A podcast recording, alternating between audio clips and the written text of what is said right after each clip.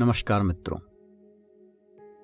आज एक विचार है कि देवता और दानव किसे देवता कहा जाए, किसे दानव कहा जाए? क्या देवता और दानव इनमें पक्ष का ही अंतर है? अर्थात जो इंद्र के पक्ष में है, वो देव और जो इंद्र के विरोध में है, वो दानव। क्या ऐसा है? क्या देवता और दानों में कुछ गुण हैं जिससे हम पहचान सकते हैं? ऐसा क्या रहा है कि भारत में, सारे शास्त्रों में देवताओं की प्रशंसा की गई है? उनकी पूजा अर्चना का विधान है, जबकि दानवों का विरोध किया गया है। दानव और देवता दोनों ही अपनी पूजा करने के लिए कहते हैं। दोनों ही यही कहते हैं कि अगर आप मेरी पूजा करोगे तो मैं आपको इच्छानुसार वर दूँगा सुख सुविधाएँ दूँगा। तो क्यों देवता की पूजा करने के लिए कहा गया और दानव की पूजा करने को बुरा कहा गया। उसकी निंदा की गई और सारे ही देवताओं ने, सारे ही भगवानों ने किसी न किसी दानव का, किसी न किसी असुर का, राक्षस का संहार किया है। राक्षस का संहार करना क्यों ज़रूरी था? क्यों देवता और दानव एक साथ नहीं रह सकते थे? या संहार आवश्यक था। देवता और दानवों में विरोध क्या है? किसी विचार से हम कैसे जाने कि देवता का विचार है या दानव का विचार है? अगर कोई कुछ कार्य करने के लिए कह रहा है तो हम कैसे जाने कि यह आज्ञा देवता की है या यह आज्ञा दानव की है? हो सकता है शायद हम में से कुछ ने विचार किया हो इस बात पर, या हो सकता है किसी ने विचार ना भी किया लेकिन अगर हम गहन रूप से अपने शास्त्रों पर विमर्श करें तो हम देखेंगे कि देवताओं के कुछ गुण हैं।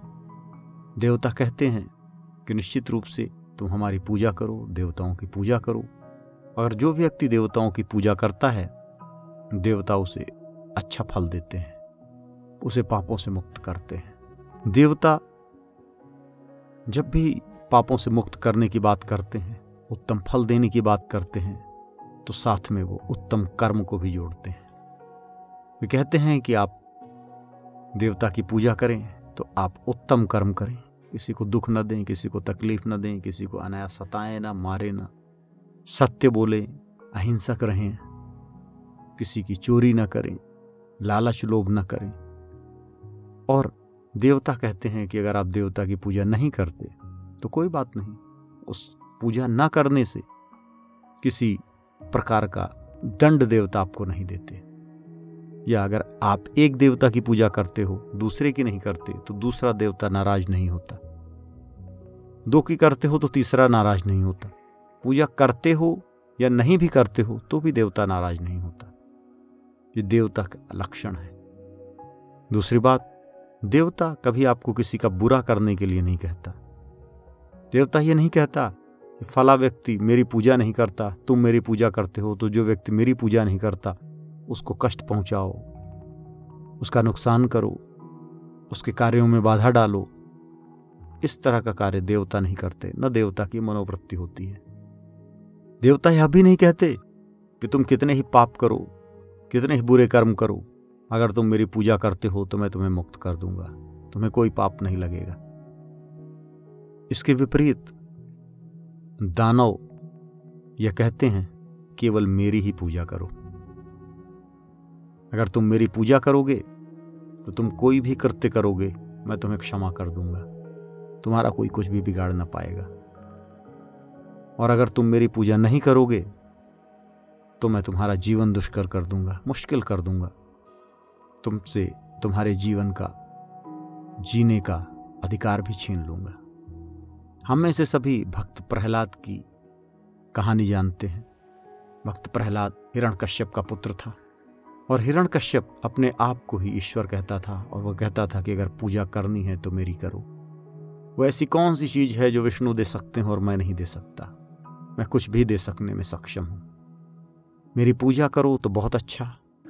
अगर मेरी पूजा नहीं करोगे तो मैं तुम्हें तरह तरह से उत्पीड़ित करूँगा, तुम्हें मारूँगा और तुम्हारे प्राणों का भी हरण कर लूँगा। मैं सर्वशक्तिशाली हूँ।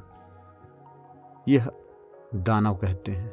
दानव कहते हैं कि तुम किसी को भी मारो। अगर कोई व्यक्ति मेरी पूजा कर रहा है, मेरा भक्त है तो उसके अलावा तुम किसी को मार दो, किसी को लूट लो, कुछ भी कर दो, मैं तुम्हें क्षमा कर दूँगा। कुछ भी करो।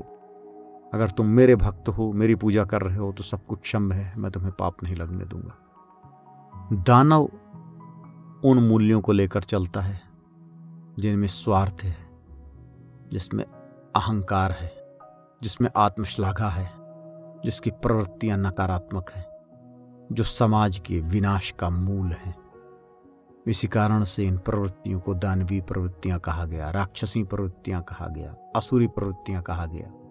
जो पूजा, जो मूल्य, जो विधा आपको दूसरे का विनाश करने की आज्ञा देती है, या दूसरे के विनाश करने पर भी आपको क्षमा करने का प्रलोभन देती है। आपने क्या काम किए? इसका मूल्यांकन किए बिना केवल आप मेरे पक्ष में हो, मेरी भक्ति कर रहे हो, मेरी अनुयायी हो।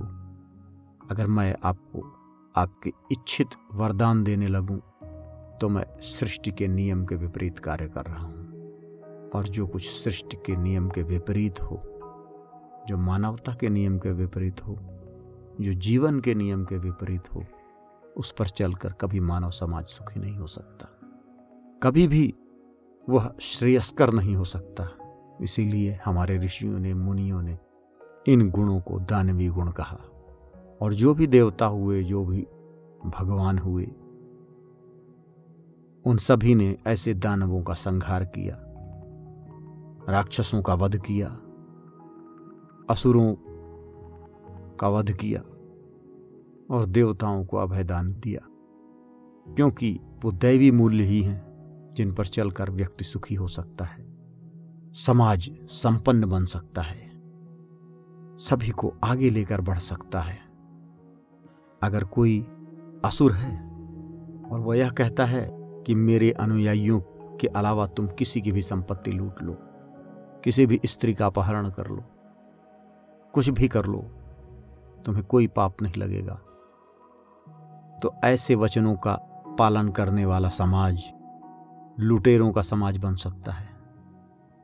और कभी भी लुटेरों का समाज एक सुखी समाज नहीं बन सकता। एक शांतिपूर्वक रहने वाला समाज नहीं बन सकता। एक विकसित समाज नहीं बन सकता। एक उन्नत समाज नहीं बन सकता। क्योंकि जिन मूल्यों को हम अपने लिए चुनते हैं, वो मूल्य ही निर्धारित करते हैं कि हम कैसे होंगे। हमारा कैसा समाज बनेगा? हमारी कैसी विचारधाराएँ होंगी? हमारा आपस में कैसा व्यवहार होगा? हमारा दूसरों के साथ कैसा व्यवहार होगा? हम अपने आप के साथ कैसा व्यवहार करेंगे? हमारे बच्चे हमारे साथ कैसा व्यवहार करेंगे? हम बच्चों के साथ कैसा व्यवहार करेंगे? ये उन्हीं मूल्यों की देन है। अगर कोई व्यक्ति यह सोचे कि मैं केवल अपने अनुयायियों का तो भला करूँगा, या मेरे अनुयायी आपस में तो मिलकर रहेंगे और दूसरों की लूट खसोट करके, दूसरों की हत्या बलात्कार करके, मैं अपने अनुयायियों के जीवन को स्वर्ग बना सकता हूँ तो यह गलत सोच है। यह अंततोगत्वा मेरे अनुयायियों को भी एक हिंसा की आंधी में झोंक देने वाली सोच है। ऐसा नहीं हो सकता कि मेरे अनुयायी दूसरों की हत्या तो करते रहें, लेकिन आपस में एक दूसरे की हत्या ना करें। यह प्रकृति के नियम के विरुद्ध है। कोई भी समाज, कोई भी विचारधारा जो हत्या को इस आधार पर अनुमोदित कर देती है कि वह मेरे लोगों की या दूसरे लोगों की हत्या है। ऐसा समाज हत्यारों के समाज में परिवर्तित हो जाता है। हिंसकों के समाज में परिवर्तित हो जाता है। वहाँ न्याय, सत्य, अहिंसा आदि गुणों का लोप हो जाता है। वहाँ धर्म का लोप हो जाता है। इसीलिए असुरों के धर्म को अधर्म कहा गया है।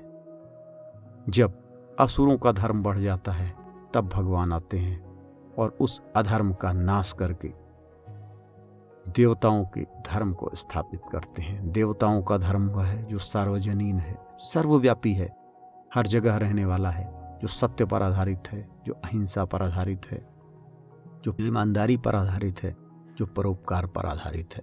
वह धर्म है जो किसी एक का नहीं है, जो सबका है, जिस पर सारी मानवता स्थिर हो सकती है। वो मूल्य दैवी मूल्य हैं, देवताओं के मूल्य हैं। यही परंपरा लेकर, ऋषि परंपरा, भारतीय परंपरा, सनातन परंपरा, इस मूल्य को लेकर ही आगे बढ़ी है।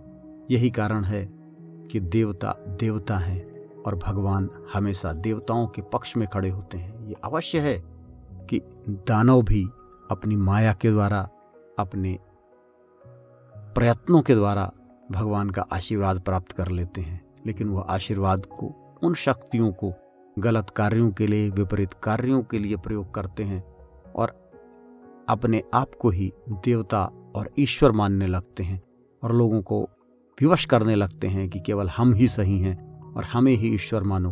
अगर हमारे अलावा किसी और को मानोगे तो तुम्हारा गला काट दिया जाएगा, तुम्हें जीवन जीने से वंचित कर दिया जाएगा, तुम्हें सुखी जीवन जीने नहीं दिया जाएगा। जब ऐसी परिस्थितियाँ बढ़ जाती हैं तो वह अति प्राकृतिक शक्ति, भगवान खुद अपनी प्रकृति में हस्तक्षेप करते हैं और दैवी मूल्यों का संरक्षण करते हैं और असुरी मूल्यों को समाप्त करते हैं। हरिओम तत्सत।